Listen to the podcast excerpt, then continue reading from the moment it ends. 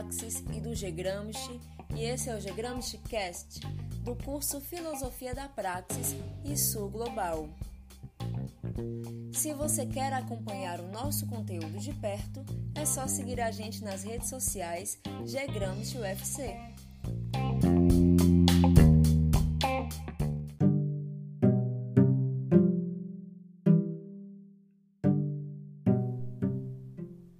Hoje, damos continuidade ao estudo do pensamento de Lélia Gonzalez, que será apresentado pela professora Lia Pinheiro Barbosa, da UES, a partir do texto A Categoria Político-Cultural da Americanidade, em que a autora questiona quem somos nós enquanto povos latino-americanos. Fiquem com o episódio de hoje. Noite, Joeline, boa noite né, a todas e todos que estão essa noite conosco para a gente dar continuidade né, a uma, uma primeira aproximação, uma forma mesmo de uma leitura ainda introdutória do pensamento é, de Lélia Gonzalez, a partir é, de dois textos, né, que foram os textos que eu achei interessante trazer para esse para esse ciclo de formação do Marx e o marxismo na América Latina,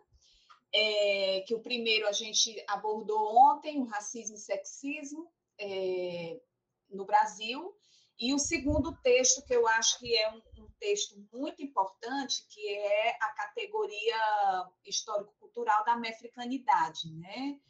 É a categoria político-cultural da americanidade, perdão. E, bem, eu vou aqui começar a passar aqui o meu, o meu slide.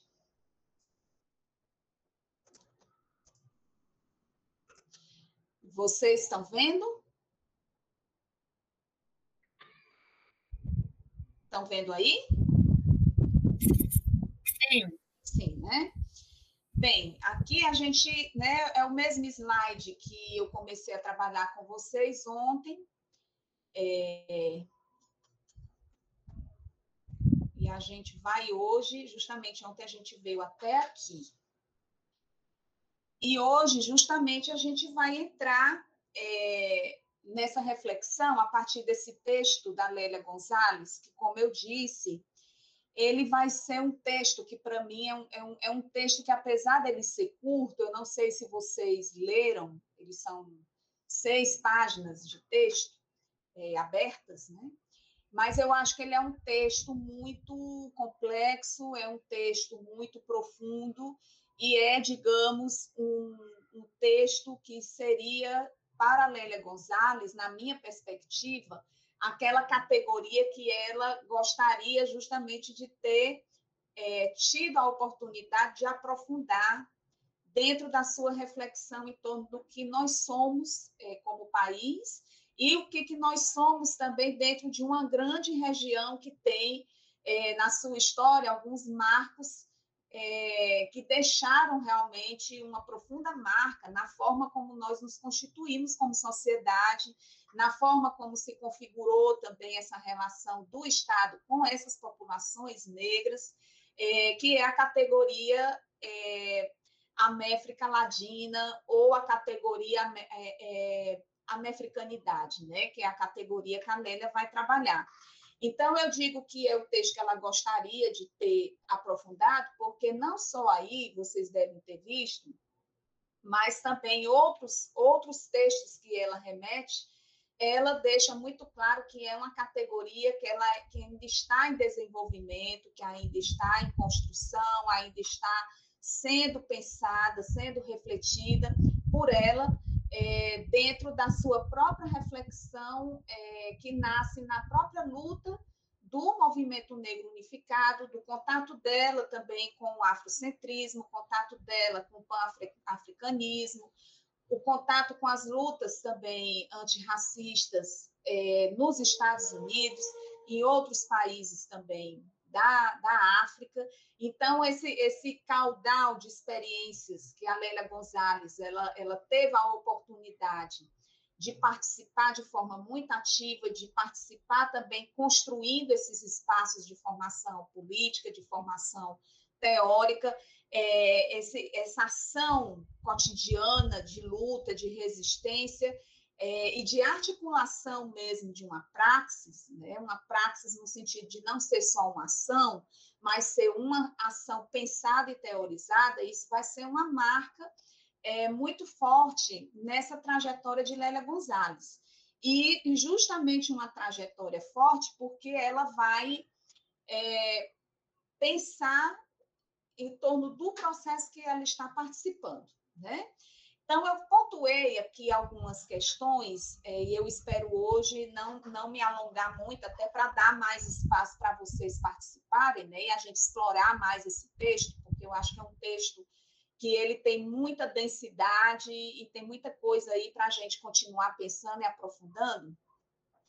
É, vai nascer justamente dessa, dessa reflexão que Lélia Gonzalez faz em torno do que, que nós somos de fato né, como América Latina.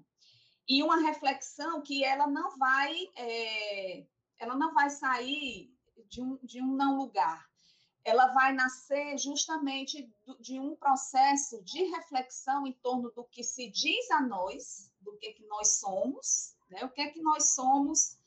como Brasil, o que, que é o Brasil, né? o que é ser brasileiro o que é que nós somos é, como povos latino-americanos. Então, a, a, a Lélia ela vai partir também de um lugar do discurso instituído, né? do que, que se diz de nós.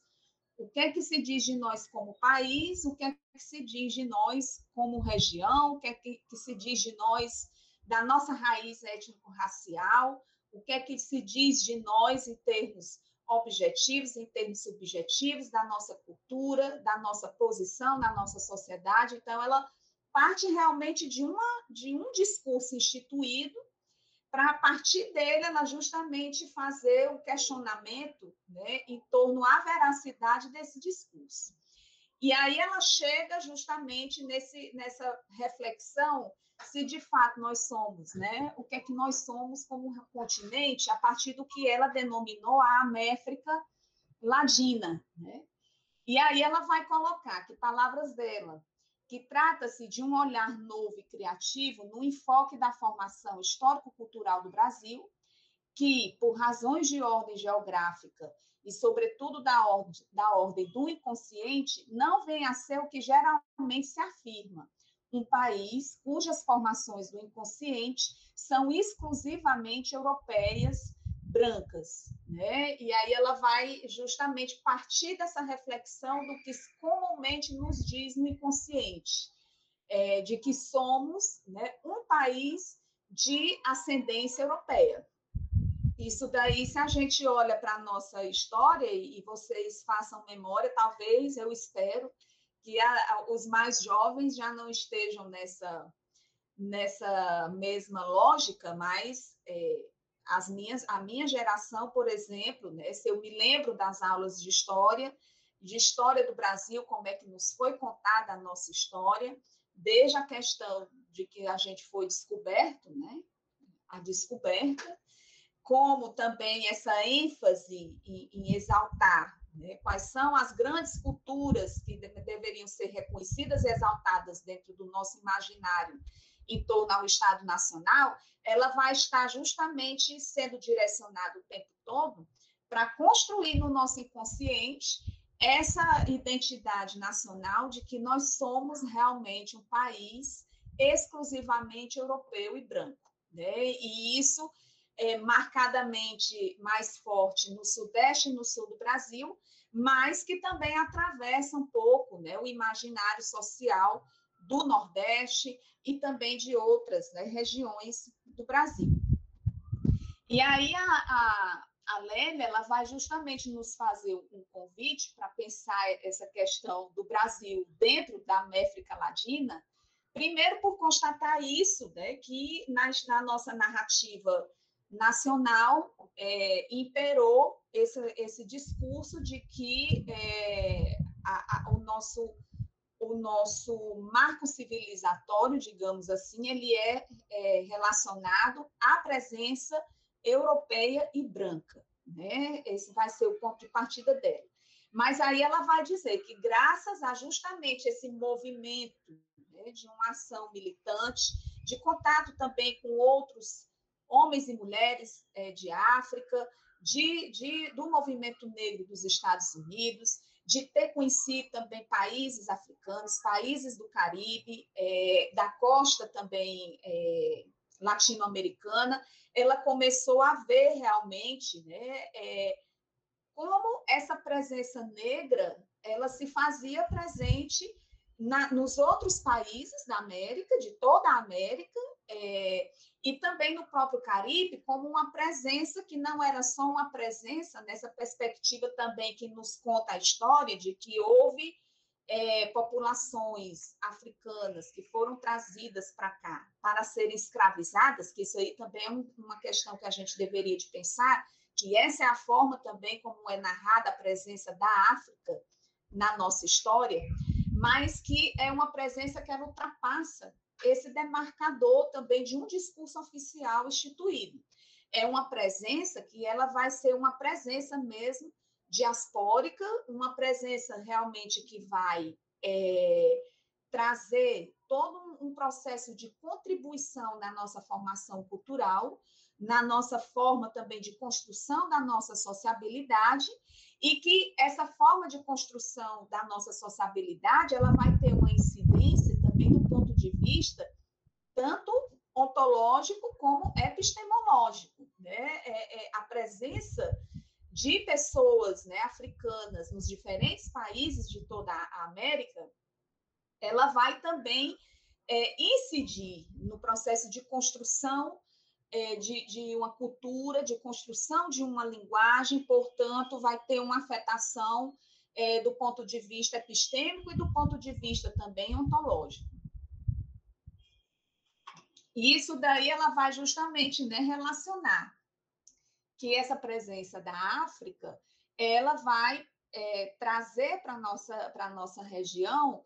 todo um novo conhecimento, uma nova epistemologia que vai é, estar expressa, sobretudo, não só numa perspectiva cultural, mas também é, na perspectiva da linguagem. Ela vai trazer justamente o exemplo do português, né? essa forma dessa língua também que, que, que chega e se transmuta e, e, e, e, deixa também a sua marca, e ela coloca né, alguns exemplos do R e do L, e de fato, quando a gente é, escuta, por exemplo, o espanhol caribenho, o espanhol da costa atlântica, a gente observa que realmente esse L e esse R eles desaparecem na forma de falar dessas regiões, assim como nós aqui no Brasil, e ela dá até o exemplo nesse texto que nós trabalhamos ontem, o nosso R, também esse R que não existe, quando a gente fala o verbo no, no infinitivo, ele também demarca esse demarcador da linguagem, né, de letras que realmente, na, quando a gente, essas línguas chegaram aqui, elas vão realmente se, se transformar e deixar também a sua marca. Então, a Lélia, ela vai é, novamente né, partir de um outro lugar para poder pensar que a gente vai ter, então, muito mais elementos é, de uma presença africana na nossa região, que, que essa presença ela não é só numérica, mas ela é também uma presença como uma marca de construção de uma identidade sociocultural, que aí ela vai realmente né, se, se, se dar o direito, né, se dar o direito de criar também uma nova forma de autodenominação do, da nossa região, como sendo realmente uma América Latina, né, e não uma América Latina. E, inclusive, eu fiquei me lembrando é, do, da própria origem do nome América Latina, é, que esse Latina também ele era uma designação que foi dada pelos colonizadores, né, para nos identificar como índios, que esse índios também já era uma palavra criada pelo colonizador. E por isso que dentro desse debate da construção né, de uma identidade latino-americana, que você já daria outra discussão, é, também dentro da discussão dos povos originários, né, se coloca também para problematizar e debater tanto o conceito da América Latina, há muitos movimentos que reivindicam o Abaiala, que era a forma como eram chamados chamado antes, esse, esse grande território, né, do, do Canadá até a Argentina, e o fato também de se chamar de indígena ou de índio essas populações que já existiam antes da conquista e que elas eram identificadas a partir da sua etnia e não pelo nome né, de índio ou indígena. Então aí tem aí já elementos né, para uma discussão é, que seria já outra aula, outra oportunidade aí para a gente ter. Então, a lei ela vai justamente é, trazer essa reflexão e tratando também de, de é, analisar de que essa, essa, essa forma né, de, de pensar a América Latina como sendo branca, como sendo europeia, ela tem a sua raiz, de fato, na, nas próprias é, origens dos processos de colonização no nosso continente, e pensando que a colonização, ela como um fato histórico, ela já foi justamente o fato que permitiu a construção do racismo como uma relação social, como uma estrutura social, é, porque foi nessa, nesse processo de colonizar o outro, né, de invadir outros territórios, que os invasores eles realmente determinaram é, pela força, não só um processo de, de tornar-se don, donos daqueles territórios, mas também de definir aquel, aqueles povos que estavam também em resistência a partir né, de um demarcador de outro, né, os outros povos, e atribuir-lhes uma designação é, feita por esse dispositivo da raça. Né?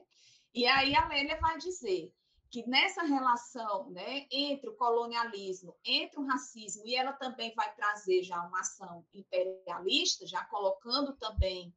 os Estados Unidos dentro do século XX esse papel que os Estados Unidos vai desempenhar, ela vai dizer o seguinte, que a Europa é, transformaria tudo isso, ou seja, todo esse processo histórico é, e também de, de demarcação né, de uma hierarquia social,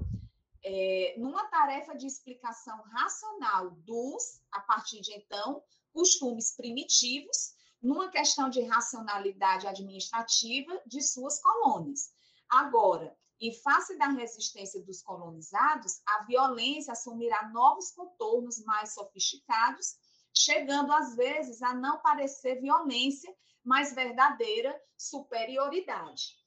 E aqui, pessoal, eu gostaria de fazer-lhes lembrar. É, vamos ver aqui, depois vocês me dirão quando a gente abrir para o debate. Se vocês se lembram quando vocês tinham aí em torno de 10, 11 anos, que é mais ou menos nessa idade, quando a gente está no, no, quinto ano né, da, da educação básica, que a gente começa a estudar a história do Brasil, os livros de história, e eu me lembro bem desse livro de história, que ele dizia quando ele falava das populações indígenas, que os povos indígenas eram povos sem alma, e que justamente com a chegada né, dos portugueses e logo dos jesuítas, eles foram né, batizados e catequizados para deixar de ser povos sem alma. E que as populações negras eram populações que eram como animais, que estavam aptos para o trabalho é, físico, né, a, a, o trabalho braçal, é, como sendo parte da sua natureza. Eu me lembro que isso daí eu li nos livros de história é, quando eu tinha 10 anos, 11 anos de idade né? e que vai realmente demonstrando como, dentro desse processo histórico, é, essa racionalidade administrativa que era impulsionada pelos processos de colonização, é, de realmente atribuir o caráter de primitivo, né, tribal, a essas é, sociedades que não eram capitalistas, é, isso foi uma forma também né, de instituir no, do campo, do ponto de vista objetivo e subjetivo, essa naturalização de um discurso que realmente coloca é, o europeu como sendo um sujeito né, superior, uma, uma verdadeira superioridade, como diz a Nélia. Então, nesse sentido, ela vai justamente argumentar né, que o racismo essa instituição das raças e de, de uma dialética racial e de uma dialética do próprio racismo, ela funcionou realmente como uma espécie né, da ciência da superioridade eurocristã, né, que a gente é, é, localiza lá na, no próprio nascimento do positivismo, né, como uma corrente é, de pensamento, e que está aí alicerçada realmente numa base patriarcal, né, do homem, e branca. E ela vai justamente recuperar essa discussão do Martim Bernal, né, que vai realmente trabalhar esses conceitos né, do racismo como sendo uma ciência da superioridade. E isso vai justamente é, colocar em, em, andamento né, uma, uma engrenagem do racismo que ele vai justamente promover essa interna, internalização da superioridade do colonizador né? tanto pela perspectiva da exploração, como pela perspectiva também da opressão. Né? A exploração, do ponto de vista né, da exploração daqueles corpos para o desenvolvimento de um tipo né, de, de, capitalismo que estava se consolidando aqui na nossa região, e a opressão no sentido mesmo de um doutrinamento do corpo, de, um, de uma é, imposição a esse corpo é, para justamente reafirmar que ele é um corpo inferior, né? É um corpo que não tem cultura, é um corpo que não tem identidade, é um corpo sem alma. Né? Então, vai operar nessa dinâmica. Bem, e aí, dito isso, ela vai justamente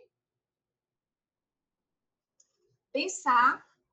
que os países né, que passaram por processos de colonização, realmente o racismo ele se instituiu,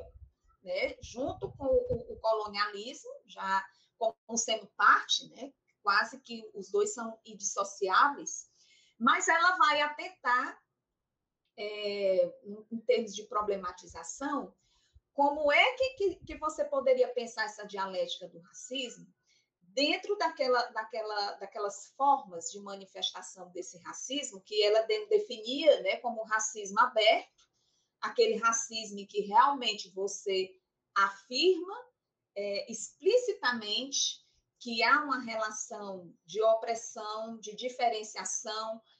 pela diferença racial e você institui realmente espaços separados, né? espaços segregadores para corpos brancos e corpos negros ou corpos racializados, né? e aí ela vai dar o exemplo mesmo do apartheid, é, tanto na África do Sul como nos Estados Unidos. E o que é que acontece com aqueles países em que esse racismo ele é o racismo por denegação, né? como ela diz, já recuperando a categoria do Freud, esse racismo disfarçado, em que não, não há, há uma negação explícita da raça, embora né, a raça seja o, de, o definidor de toda a estrutura das relações desses países. Então, a Lega ela vai justamente dizer né, que, que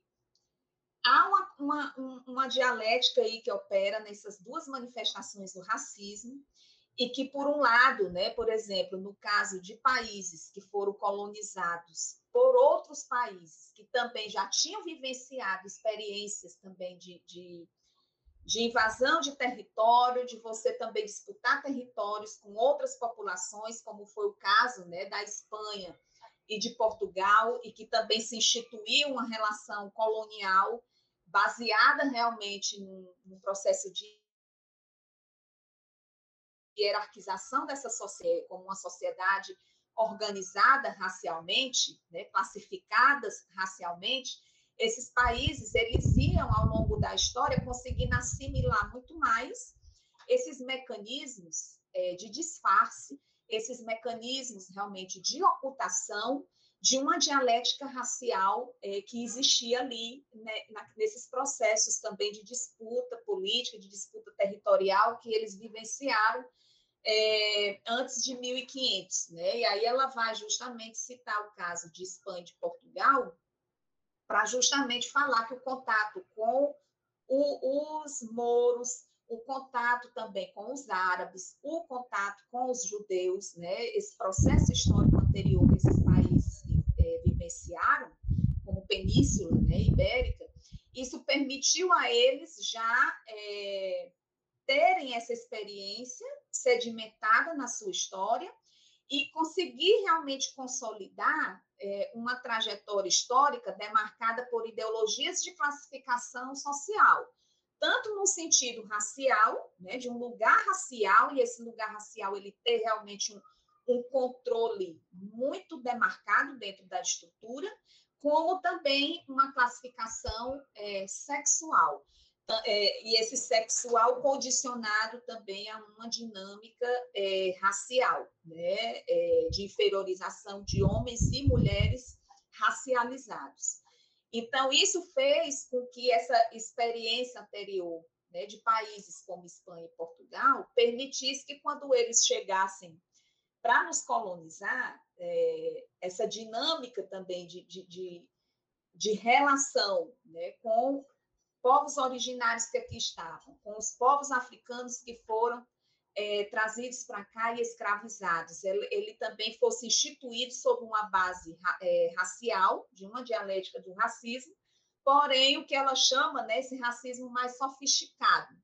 Sofisticado no sentido de que você cria realmente uma dinâmica dessas relações em que você subalterniza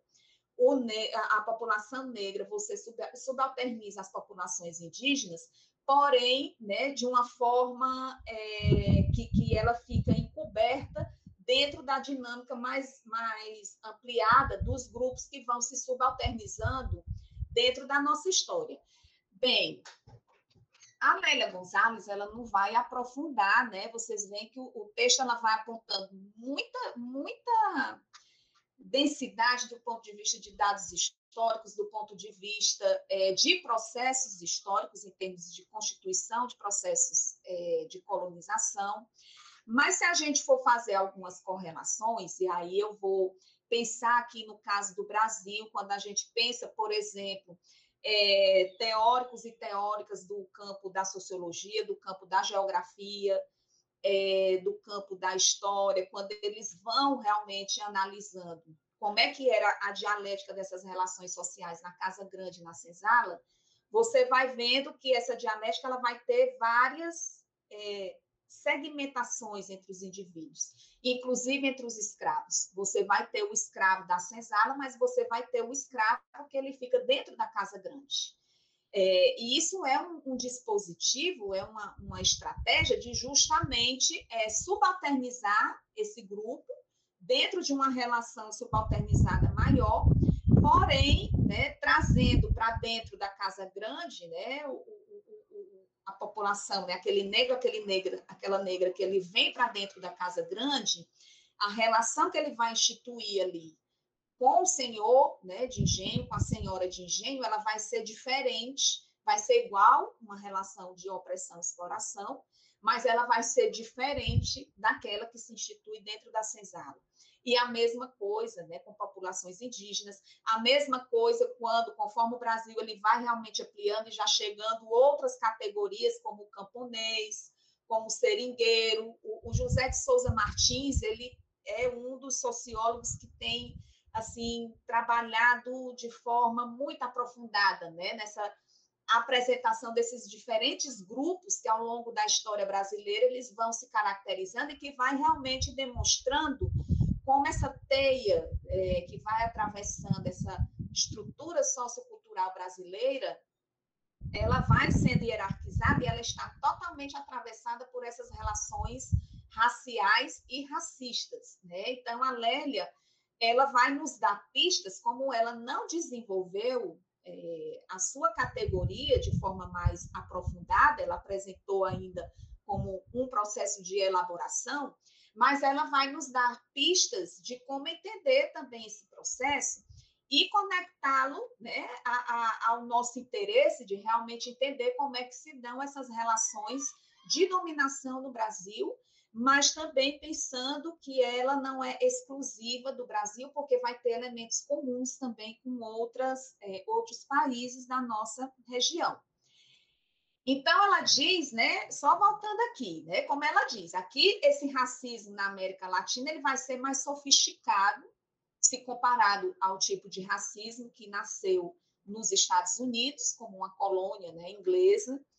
é, e aí haveria de investigar também como é que se deu no caso de países que foram colonizados, por exemplo, pela França. Eu não sei, não conheço o Haiti, mas seria interessante também ver como é que seria, né? Acho que cada cada país também que teve um colonizador diferente pode ser também que apresente algumas é, diferenças nesse processo. Mas no caso daqueles que foram colonizados por Portugal e Espanha, esse racismo ele vai ser mais sofisticado porque ele não vai ser afirmado de forma explícita, né? como no, nos casos que eu mencionei. Então, ela vai dizer né, que isso vai configurar também um tipo de racismo latino-americano que vai nascer também desse processo. Né? E ela diz: uma vez estabelecido o mito da superioridade branca, demonstra sua eficácia pelos efeitos de estilhaçamento, de fragmentação da identidade racial que ele produz. O desejo de embranquecer é internalizado com a simultânea negação da própria raça, da própria cultura. E aí a gente vê isso também em registros da nossa história. A gente tem alguns episódios da história da historiografia brasileira, por exemplo, quando a família real esteve, né, aqui no Rio, que as escravas brancas colocavam pó de arroz, né, no rosto para tentar aí se parecer é, com a realeza, né, a realeza portuguesa. E, e isso como um, um, um, fato realmente que vai atravessar a nossa história, né, como a gente vai procurar esse embranquecimento. Mas aí eu vou até voltar aqui, né? Esse embranquecimento, né? esse desejo de embranquecer, não só do ponto de vista da pele, do ponto de vista dos nossos traços né, fenotípicos. A gente começa a embranquecer também no pensamento, né, é, de realmente passar por esse processo de negação é, da nossa raiz é, sociocultural. E aí isso vai demonstrando justamente né, como é que opera essa, essa dialética do racismo aberto e do racismo denegado. Por exemplo, ela vai dizer né, que no caso dos Estados Unidos, justamente como foi um racismo aberto, né, um racismo explícito, um racismo que, que você sofre racismo, você é considerado negro ou negra pela sua ascendência, né? Se você teve uma ascendência negra, não importa o tom da pele que você vai ter, se é mais claro ou mais escuro, você vai ser categorizado como negro e, portanto, você vai sofrer né, o racismo. Ou como latinos, né? Hoje, por exemplo, que o latino também é muito demarcado dentro dos Estados Unidos, né? Também sofre racismo, mas a população negra mais, né? É,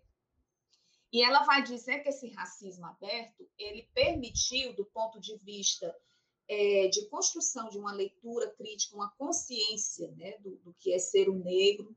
uma consciência do racismo, ele permitiu aos movimentos, aos intelectuais, né, ter isso claro em torno de uma raça é, que ela vai ser atacada né, dentro de, uma, de um contexto de apartheid social, mas que eles vão ter condições de fazer uma leitura, uma interpretação e também construir um posicionamento político de forma mais orgânica, né? de forma mais é, é, articulada, com um amadurecimento crítico do que, que representa o racismo dentro de um processo de instituição maior dessa estrutura racial dentro né, de um sistema capitalista e imperialista, como é o caso né, dos Estados Unidos. Em relação né, àqueles países que predominou esse racismo disfarçado, esse racismo denegado, a gente não vai ter necessariamente é, essa clareza, essa consciência né, da existência do racismo e como é que ele opera, justamente porque há esse mecanismo dessa neurose cultural que eu falei ontem para vocês, né? a forma como, como se institui no nosso inconsciente essa relação é, e aí isso faz com que a gente consiga situar a discussão racial muito mais como uma expressão cultural da nossa resistência, que é importante, ela é importante, sim, no sentido de você continuar se posicionando contra essa imposição de uma ordem social instituída a partir de um modelo ariano, É, mas do ponto de vista político, você ainda está limitado em termos né, de pensar, então, como é que a gente constrói uma estratégia, né, uma tática de luta é, antirracista, de emancipação realmente para uma igualdade, uma alteridade entre todos e todas, né, e que não fique só dentro de uma dimensão cultural da identidade, né, de ser apenas uma luta de reivindicação da minha identidade, mas como é que você potencializa essa luta identitária cultural numa dimensão política mais ampla, né, de uma luta realmente para a emancipação. Então, isso ela vai dizer que justamente é onde reside né, algumas contradições político-ideológicas dentro da luta e da resistência negra. É, e isso era realmente um debate né, que ela fazia com outros e outras também dentro do movimento negro, dentro dos espaços né, de formação. E dentro desse processo, ela vai justamente pensar, né, que primeiro a gente tem que ver, é, pensar o que é que foi isso historicamente, tentar entender, né, que essas relações de poder, de dominação, elas também se deram do ponto de vista da linguagem, né, ela não foi só a partir do, de um processo mesmo de imposição pela força física, mas ela também vai encontrar na linguagem uma linguagem que vai naturalizando os lugares e essa identidade né, dos sujeitos. Então, ela vai realmente se questionar se a gente vai continuar usando essa linguagem que a gente herdou, que é do opressor, do dominador, é uma linguagem racista,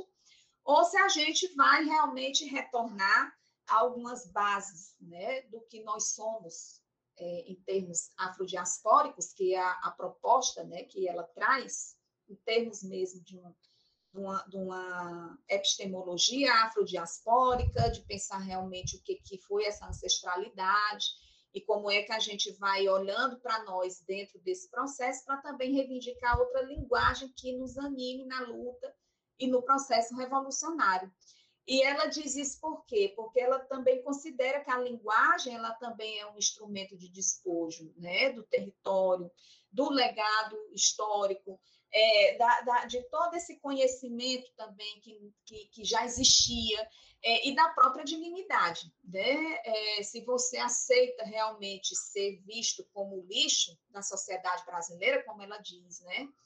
agora o, o negro, o, o lixo vai falar, você está aí realmente negando a sua dignidade, né, como ser. E aí eu faço um parêntese, porque justamente é, quando a gente observa pesquisas, é, pesquisadores, pesquisadoras, é, intelectuais né, da, da, América Latina, do Caribe, que pensaram realmente a chegada, né, esse processo afrodiaspórico, e pensaram profundamente o, o que, que era o racismo também dentro das nossas sociedades, um elemento em comum também nas discussões era justamente essa questão de você pensar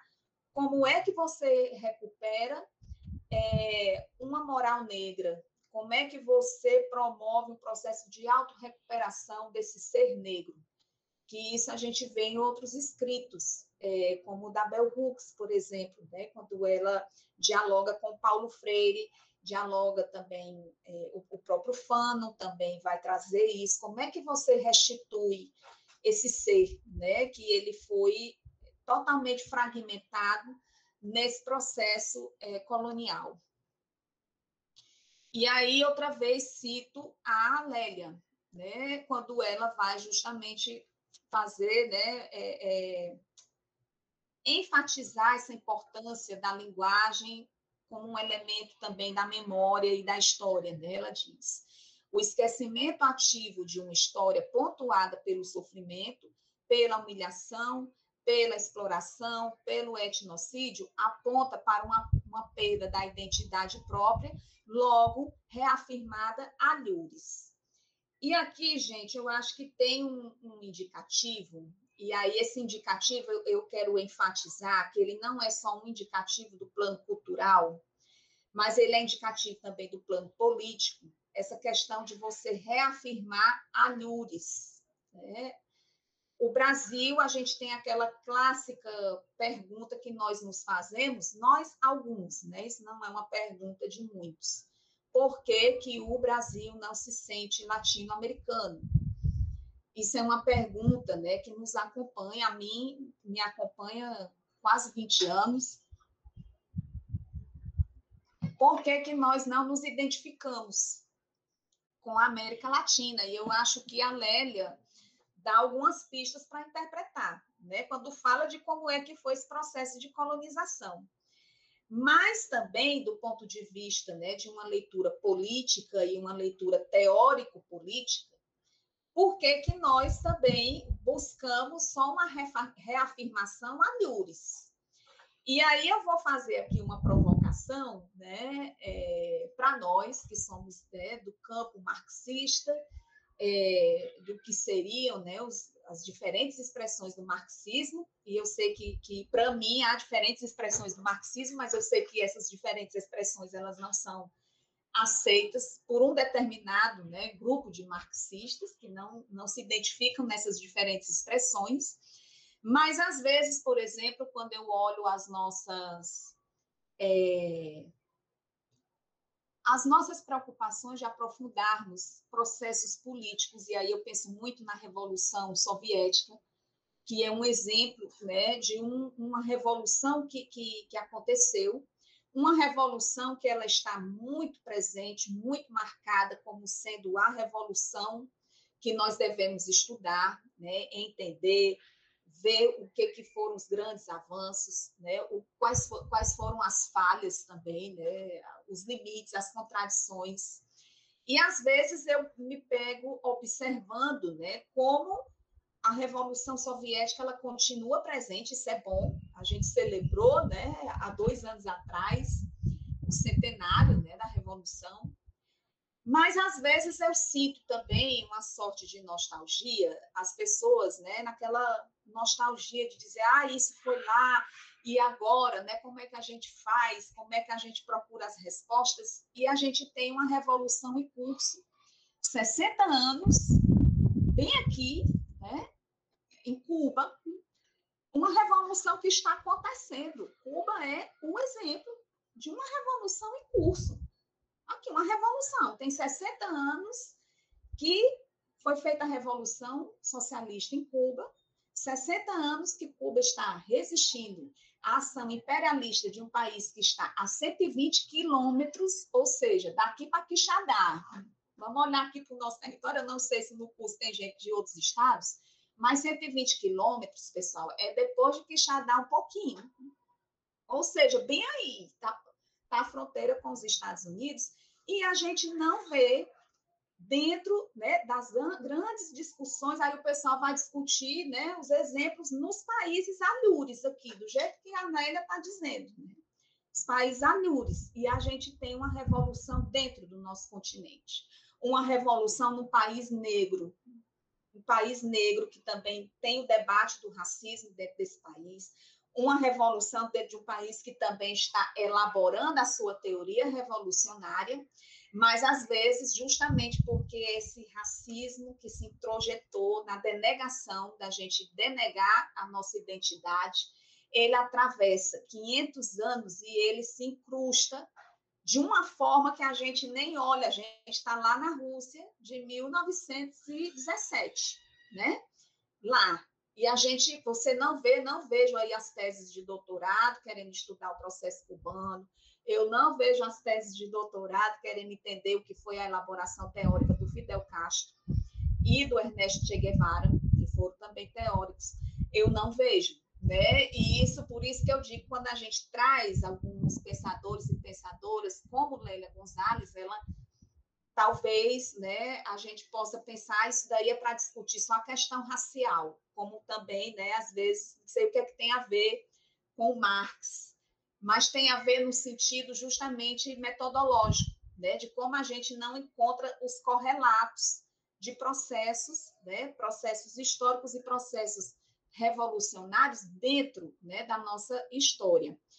E aí eu queria justamente fechar com essa provocação,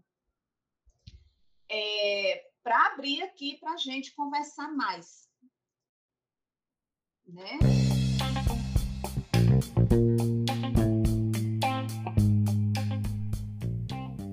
Lembrando a vocês que sempre disponibilizamos o link na descrição do episódio com material de leitura para quem quiser aprofundar um pouco mais sobre o tema. É isso, gente. Obrigada a quem escutou e até a próxima!